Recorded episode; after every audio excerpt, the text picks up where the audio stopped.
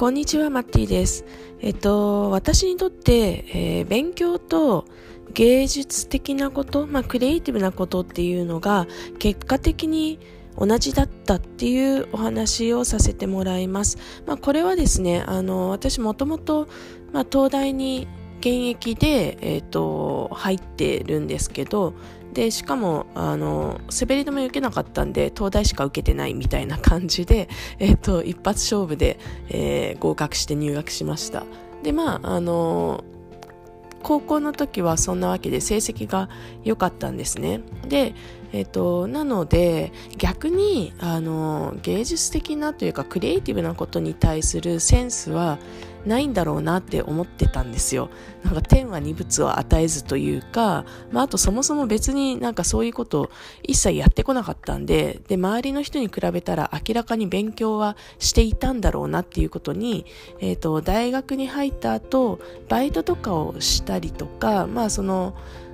えっ、と、いろんな中高一貫じゃない環境の人たちに、えー、出会ったりとかする中で、えー、だんだん気づいていって、まあなんか私にとっては勉強することって、えー、当たり前だったんですけど、その、そういう環境にいたので当たり前だったんですけど、まあ世の中は別にそういうことじゃないなっていうことにも気づいていって、まあなんか、多分興味はあったんだけど、まあ才能は別にないだろうなっていうふうに、えー、思っていました。で、えー、いろいろあって、あのー、仕事は映像制作っていうジャンルを、まあ、広告ですけどね、あの、選んで、えっ、と、まあ、最初は、なので、えっと、ディレクターとかやってなくて、えー、どちらかというと、その、えっと、なんだろう、現場を回すというか、えっと、段取りをする、スケジュールを組んだりとか、お金の管理をしたりとか、撮影のための段取りをするような仕事を、えー、していました。まあ、あの、本当にね、あの、それだったらできるかなみたいな感じで、え、ー、と、あと現場の仕事がいいなと思ったんで、あんまり、あの、頭だけを使うような仕事がちょっと嫌だったんで、そういう仕事を選びました。ただ、あの、その中でこう、えっ、ー、と、仕事をしながら、いろんな人を見ていると、まあデザインとかはできないですけどね、私本当にそこのセンスないし、えっと、できないんだと思いますけど、なんか演奏の演出に関しては、あれなんかこれだったら私もできんじゃないかなみたいな感じに、えっ、と、思ったんですよね。思うようになっていったというか、まあもちろん、あの、自分が超えられなさそうな人っていうのも、えっ、と、いるんですけど、なんかこの人だったらいけるかな みたいな感じの人も同時にいたりとかして、えっ、と、なんかね、あの、才能って何なんだろうっていうことを、その辺から、えっ、と、人を観察して、えー、思うようになったんですよ。で、え、ー、と、30歳過ぎてから実際にちょっともうそこにトライしないと前に進めないような感じになったので、えっ、と、映像演出っていうものに、えっ、と、真面目に真っ向から取り組むことに、えしました。で、えっと、まあ、もがきながらやっていく中で、感じたのがあれなんか結局クリエイティブなことも勉強も実は同じなんていうかもの部分同じ部分があるなっていうことをすごく感じたんですよね。なんかあのクリエイティブなことってもっと感覚的であのパッと思いついてなんか出来上がるというかでそこだからこそ天才性を感じるというか才能っていうのが大事なんだろうって思ってたんですけどなんか実際のところは少しずつ作業をしてだんだん形が見えてくるみたいな、えー、ニュアンスがあります最初はなんか全然何ができるかとか分かんなかったりとかするんですけどなんとなくこっちの方向に進むといいかなっていうところを、えーと、見えない見えないけれども、えーと、毎日掘り進んでいくとなんかだんだん形が見えてきて確信を持ってくるみたいな感じのイメージですね。だから自分に感じられた可能性に向かってまだ見ぬものを探し出す行為みたいな、えー、感じなんですけどこれが意外と勉強と一緒だったんですよ。あのなんだろうなえっ、ー、とその勉強も一日にできる作業量ってすごく少なくって、えーと、だから一日ちょっとやったぐらいだとあんまり何も変わんない感じがするんですよね。なんですけど、えーと、ずっと続けていくとなんかだんだん形,、まあ、形が見えてくるって言い方がいいのか分かんないですけどだんだん、えーと、分かるものが増えてきてある時解けないと思ってた問題が分かるようになったりとかするんですよね。でまあ今のは受験受験というか学校の勉強の話なんですけど、えーともうちょっと大学の研究みたいなあの視点でえー、考えると、あのー、なんか研究者って結局やってることがクリエイターと一緒だなっていうふうにあのできる研究者はっていう話ですけどそういうふうに思っていて多分ノーベル賞を取ってる方とかってあの本当にあの少しずつ少しずつ作業して自分になんか感じられた可能性に向かって、えーその掘っていくというかまだ見ぬものを探し出していくみたいなでそうやってちょっとずつちょっとずつ作業していく中でだんだん形が見えてきてあのまあ外れてる時もあれば、えーと、あこれなんかいけるんじゃないのってなる時もあるみたいな感覚が、えーと意外とそのクリエイティブなことと勉強ってなんかほぼ同じだなっていうふうに思いました。はい、なので、えーと、私はだから子供ちっちゃい頃からクリエイティブなことをやるのいいんじゃないかなってすごく思っています。で、えっと、今後の世界で求められる頭の良さというかその勉強的なものって、えー、結局この部分あの研究クリエイティブな研究みたいなものっていうのは絶対に必要だし、えーとそこは機械と張り合う領域 AI と張り合う領域だと思うしあのひょっとしたら人間にしかできないあの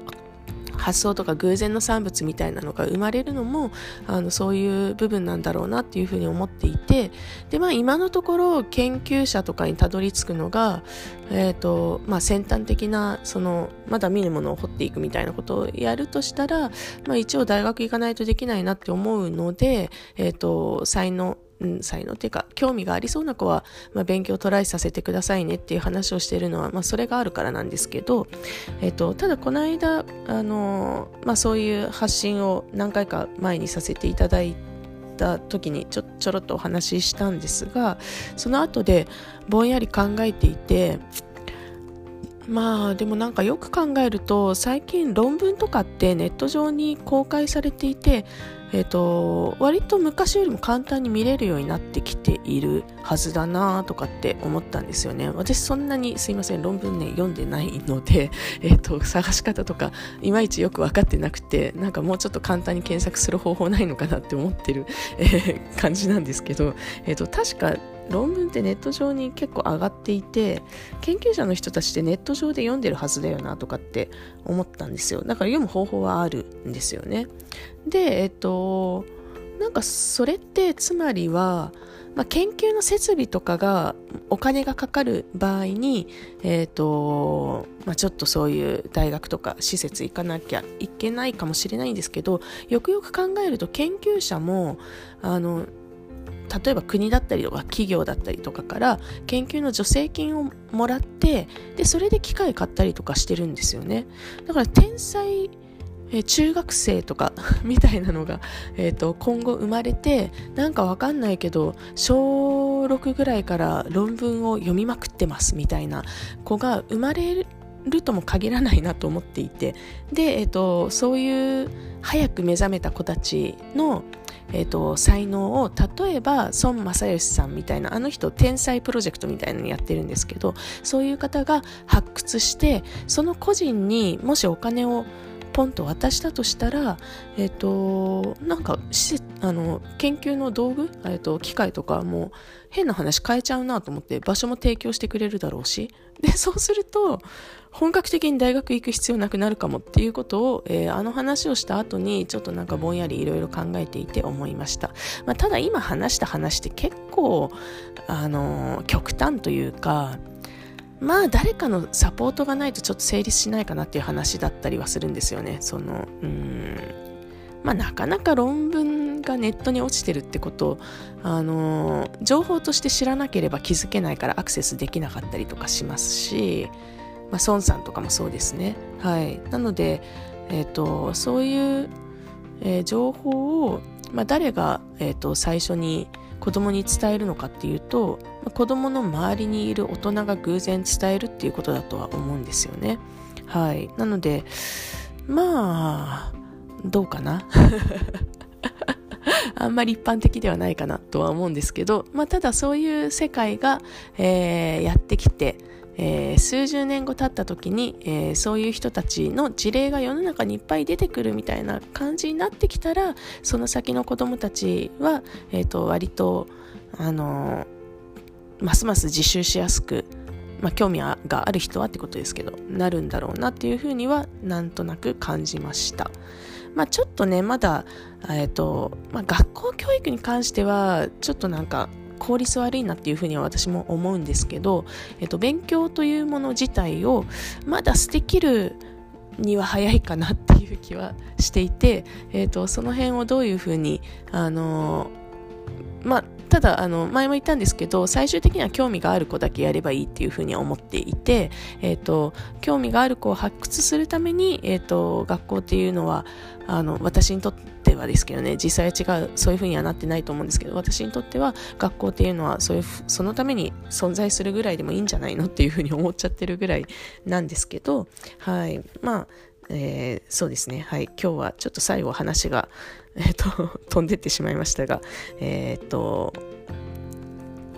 アーティスト、クリエイティブなことと勉強っていうのは結構近いところにあるんだよっていう話をさせていただきました。なんか結構みんながあの勉強ってすごい特殊なものであの一部の限られた人にしかできないみたいな感じに思ってる節があるなっていうふうに感じておりまして、えーと、そうではなくってあのものづくりと一緒で結構積み重ねてあの形が見えてくることなんだよっていうことをお伝えしたくて話してみました。今日も聞いてくださってありがとうございます。